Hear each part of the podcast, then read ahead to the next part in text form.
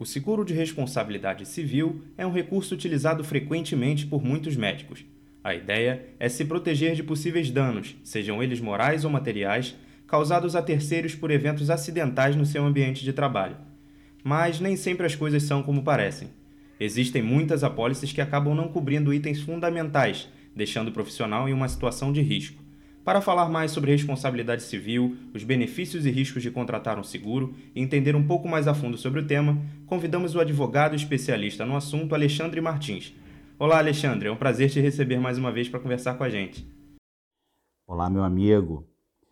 Olá, ouvintes do Universo Doc. É uma satisfação estar novamente aqui com vocês, participando desse momento e falando de um tema tão importante que é a responsabilidade civil.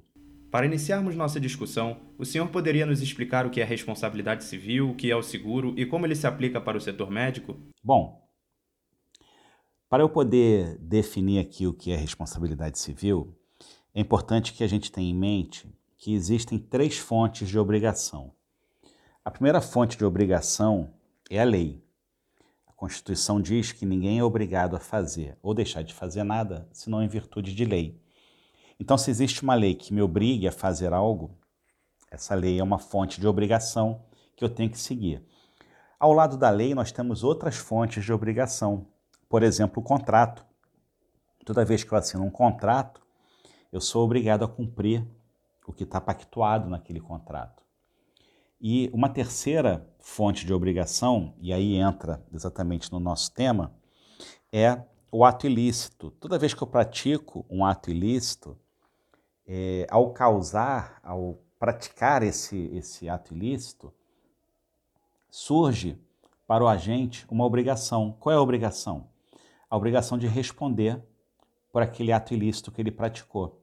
E essa, essa resposta, essa responsabilização, ela pode ser tanto na esfera civil quanto na esfera criminal. Então, se eu pratico um ato ilícito, esse ato ilícito ele pode ter reflexos no mundo é, penal como no mundo civil. No mundo penal, pode acarretar uma prisão. É, quando eu falo da responsabilidade civil, vai gerar exatamente um dever de indenizar. E é exatamente nesse aspecto que mais interessa para o setor médico, no que nós chamamos de direito médico.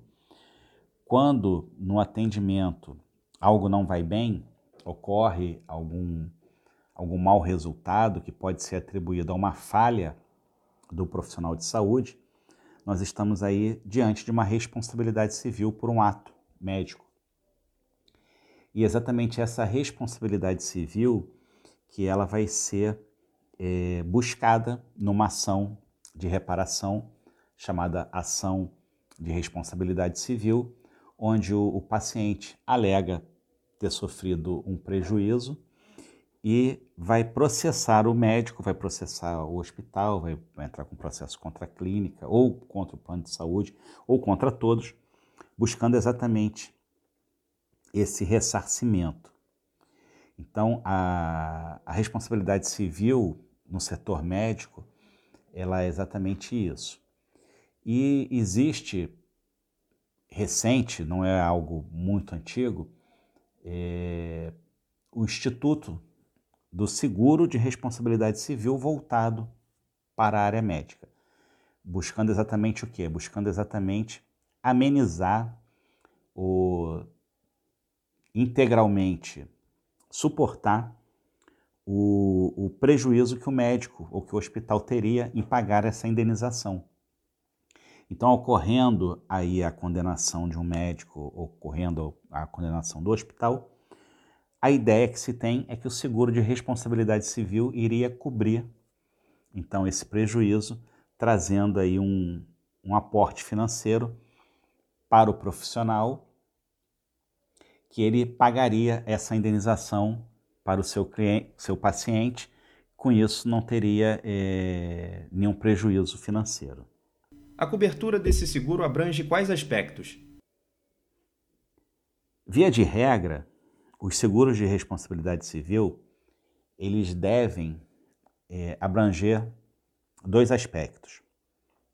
O que nós chamamos de dano material e dano moral. O que é o dano material. Vamos imaginar que, devido ao, ao insucesso de uma cirurgia, o paciente ele tenha que ficar um longo período sem trabalhar, ou até mesmo teve uma redução do seu poder laborativo, ou ainda é, ele tem que ser submetido a uma nova cirurgia. Bom, quando isso ocorre, esses valores eles são é, classificados como dano material. É aquele dano que nós podemos é, vislumbrar mais facilmente, podemos pegar um orçamento, podemos calcular, podemos mensurar através de dados fáticos é, exatamente esse valor. Então, esse seria o dano material que deve ser coberto por, um, por uma pólice de seguro. E o outro, o outro ponto é o dano moral. Bom, o dano moral já é mais difícil de ser aquilatado, de ser mensurado, exatamente por ser um dano subjetivo. É, o insucesso de uma cirurgia, vamos pegar aqui um, um exemplo, onde o paciente teve a sua perna amputada porque colocou, vamos imaginar, colocou uma prótese, colocou um pino e esse pino foi mal colocado, é, extravasou o local, infeccionou e acabou gerando uma amputação ou a perda de um movimento, enfim, é, transformando assim o paciente num aleijão e por conta desse aleijão ele entra com uma ação pedindo exatamente uma indenização é, por dano moral. Um paciente vai fazer uma cirurgia, por exemplo, de catarata, e, e, a cirurgia é feita de forma bilateral, simultânea, e algum componente ali, algum material cirúrgico infeccionado causa a perda da visão do paciente. O paciente fica cego, então, das, duas, do, do, das suas duas vistas, e com isso ele vai entrar com uma ação de dano moral contra é, o médico ou contra o hospital, enfim. Então, o, o seguro de responsabilidade civil ele deve abranger esses dois pontos. O que nós observamos muitas das vezes é que o seguro ele só abrange o dano material e outras vezes ele é desproporcional entre o dano material e o dano moral. Por exemplo, gera uma indenização de um milhão de reais de dano moral e outro um milhão de reais de dano material, levando o valor da pólice muito alto. Quando na verdade, na prática, o dano material nunca chega nesse valor. O dano material seria basicamente um, uma, uma nova cirurgia, se fosse o caso, é, e uma indenização por algum período que, o, que a pessoa, o paciente, ficasse sem trabalhar. Então, o dano moral ele não deve, o dano material ele não deve ser tão, tão elevado. Já o dano, o dano moral, esse sim, a gente não tem como ter um parâmetro, porque vai ficar a critério é, do autor da ação, o valor que ele vai pedir, e vai ficar depois a critério do juiz, o valor, se ele entender cabível, o valor que ele vai mensurar. E esse valor ainda pode sofrer uma nova alteração em grau de recurso, é, no tribunal pelos desembargadores, ou caso chegue a Brasília pelos ministros, esse valor pode ser alterado. Então, o valor do dano material, mas que normalmente também é, não, se, não se chega a, valor, a cifras milionárias.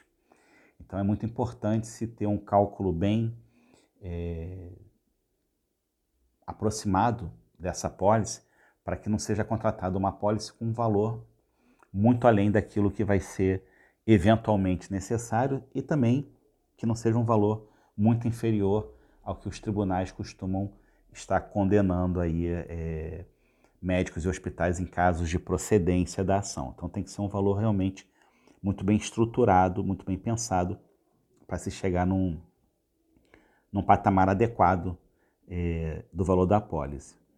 Visto tudo o que foi discutido, vale a pena contratar esse serviço? Se sim, quais seriam os pontos principais que os médicos devem se atentar? Pergunta difícil essa é, de se dizer em quais casos vale a pena contratar o seguro de responsabilidade civil. Bom, É, o seguro de responsabilidade civil ele não era tratado no Código Civil anterior. Código Civil atual passa a cuidar desse tema e por conta disso é, traz algumas complicações que, que o, o administrador, o dono do, do, do hospital, o, o médico, ele tem que avaliar muito bem para poder ver se vale a pena ou não contratar o seguro. Por exemplo, por que eu digo isso?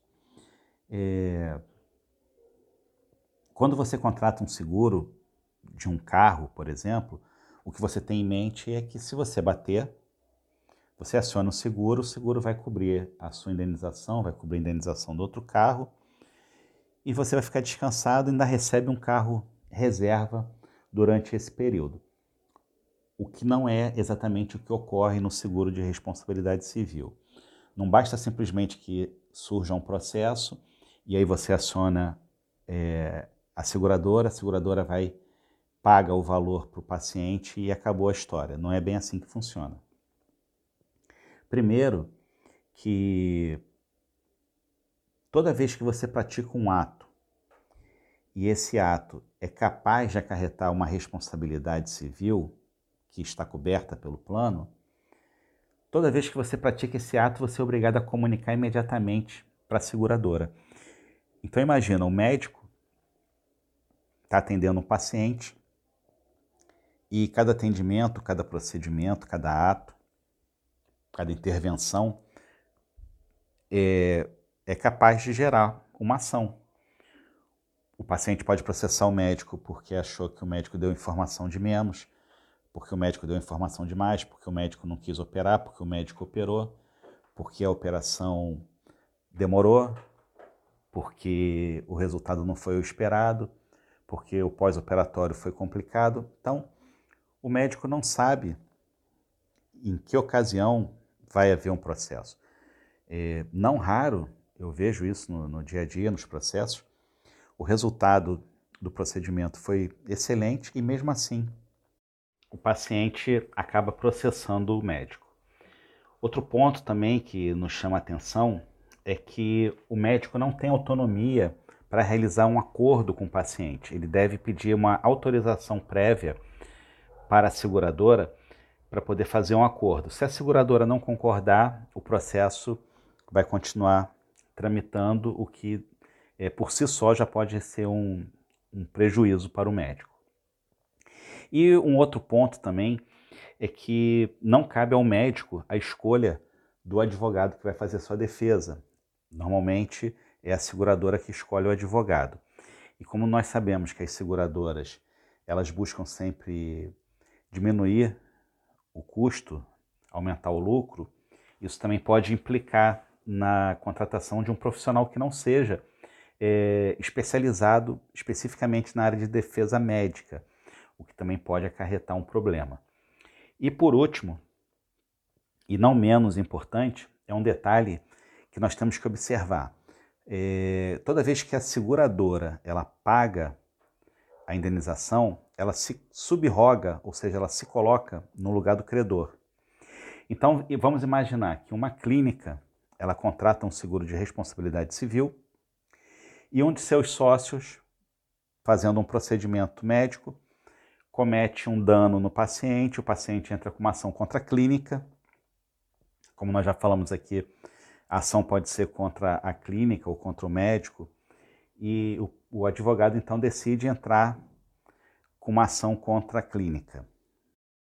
E o seguro de responsabilidade civil está no nome da clínica. Bom, a seguradora então, ela pode pagar a indenização ao paciente e aí ela se subroga no lugar do credor e ela pode ir em cima do médico, sócio, é, que causou o ato, que causou o dano e processar ele, objetivando exatamente que a seguradora seja reembolsada do valor que pagou da indenização. Ou seja, a clínica que é assegurada, ela tem a indenização paga pela seguradora e a seguradora vai em cima do causador do dano para ser reembolsada. Então a clínica, ela não paga o paciente, mas o, o médico, seu sócio, vai pagar. Então, esse ponto também tem que ser muito bem é, observado. Como se proteger de apólices enganosas? Bom, é, na verdade, eu acredito que não exista é, apólice enganosa. A apólice é um contrato, ela está ali redigida, está o, como se diz, o preto no branco, a tinta está no papel, e é importante que o médico leia atentamente e entenda o que está lendo. Então, nesse aspecto, eu acho fundamental que haja um advogado contratado pelo médico, contratado pela clínica, para que possa estar tá ali esmiuçando e traduzindo para o médico os pontos do contrato, até porque ele, além de ser redigido com uma, um linguajar extremamente técnico, ele também faz muitas citações do Código Civil, artigos do Código Civil, então é importante que tenha ali um advogado que possa passar para o administrador do hospital, da clínica, o médico responsável, exatamente quais são as condições do que está sendo negociado para que o profissional possa então é, decidir se quer ou não aderir a esse contrato de responsabilidade civil, a esse seguro. Porque muitas das vezes ele pode fazer uma ideia errada do que ele está contratando e ele só vai descobrir realmente que não é nada daquilo no momento que ele mais precisar. Então será é, tarde demais. Então, por isso que é importante preventivamente se ter uma assessoria de um advogado caso se pretenda fazer esse tipo de contrato. Há alternativas ao seguro de responsabilidade civil? Alguma iniciativa ou mudança de hábito? Bom, alternativa ao seguro de responsabilidade civil? Eu diria que não, pois é um produto muito específico. Porém, existem medidas preventivas que devem ser adotadas pelo médico. Por exemplo, um bom relacionamento com seu paciente, um relacionamento franco, claro, um prontuário sempre atualizado, sempre com tudo escrito, e principalmente uma assessoria jurídica para que, no, para que possa, no dia a dia do, das suas atividades, estar tá sempre orientando o melhor caminho a se fazer. Após todas essas valiosas informações, nós encerramos o podcast entrevista de hoje. Esperamos que tenha sido proveitoso para todos. Primeiramente, agradecemos demais a participação do advogado Alexandre Martins e também a você ouvinte pela companhia. Curtiu o nosso podcast? Então compartilhe com a sua rede. Estamos abertos a sugestões de tema para os próximos programas. É fácil, é só buscar o Universo Doc nas redes sociais. Eu sou Daniel Pinheiro e esse foi mais um podcast entrevista aqui no Universo Doc. Até a próxima!